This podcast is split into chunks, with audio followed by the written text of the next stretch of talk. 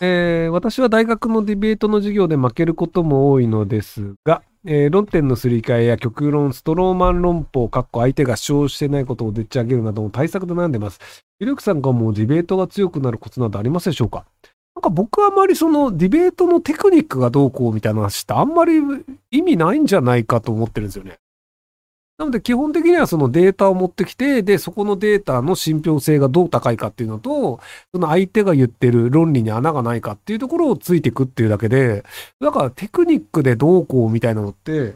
その、えっと、素人の観客相手であれば別になんとかなると思うんですけど、あの、一般的にその大人が見てる場合だと、なんか声がでかい方が強いよねとかじゃなくて、言ってることの信憑性が高いのはどちらかっていうのを後で証明できた方が勝ちだよねってなっちゃうんですよ。なので、あの、話し合いするときはちゃんとこうデータを、あの、持ってくるっていうようにした方がいいんじゃないかなと思いますけど。にじゅうななさい看護師です。現在看護師の保険バイトをしています。女性社会、女性社会の人間関係が苦手で医療系以外も視野に入れて転職を考えています。ただ特にやりたいこともなく資格もなく他職種に転職するのは年収も下がることが気になり悩んでいます。看護師で派遣バイトをしながらリモートできるような副業を何か始めるということも納得して入れて考えています。アドバイスいただきたいです。あの結構その看護師の入る場所にもよるらしいので、なので、女性社会じゃないようなところを探すっていうのもありと思うんですけど、で、あの、糖尿病のなんか、あの、クリニックはすげえ楽らしいですよ。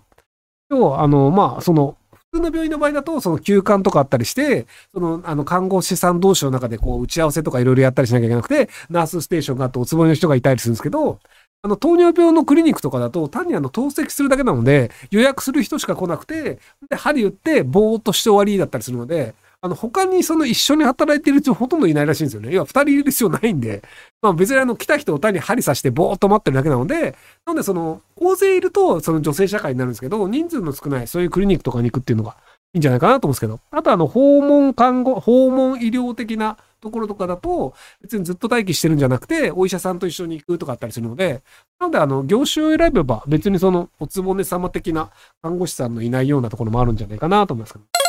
えー、こんばんは。無名のエッセイ漫画家です。作中にネタでにチャンネル創始者として有名な方の絵と名言の一つを出しました。何か法的な問題は生じないでしょうか？別に生じないと思います。この有名な方は私のようなコッパ漫画家ごときを相手にされないと思うんですが、万が一法的措置などがあった際に、ひろゆきさんならどのように対応されますか？絶縁したアル中親が孤独死したじゅうさんわです。うまいね。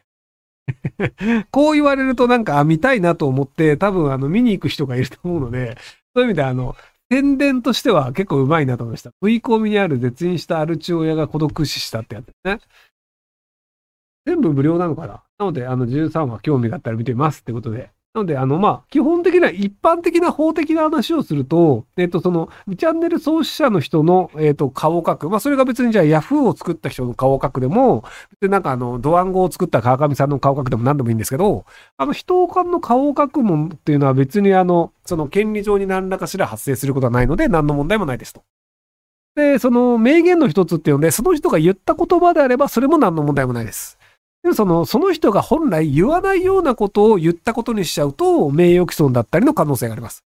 例えばそのなんか、あの、大麻を吸いましたみたいなの書いちゃうと、いやいや吸ってないでしょ、この人ってなるので、名誉毀損になるんですけど、なので本人が言ったセリフを言ってる限りであれば問題ないことが多いです。ただその、言ったこととかが歌詞である場合だと、その歌詞を載せたことによって、そのジャスラックにお金を払わなければならないみたいなことになったりするので、なのでその、セリフであればいいんですけど、著作物性を持つものを載せたりすると、また別のトラブルになる場合があります。極端にブサイクに書くは、確か法律上はお咎めがなかった気がしますね。その、まあ、あの、極端、極端にブサイクに書くは、名誉毀損になりそうな気がするんですけど、確かね、小林義則さんかなんかのやつで、ブサイクに書いた描写自体はなんか問題になってなかった気がします。これあの、ちょっと知識曖昧なんで、もうあの、興味がある人いたら調べてみてください。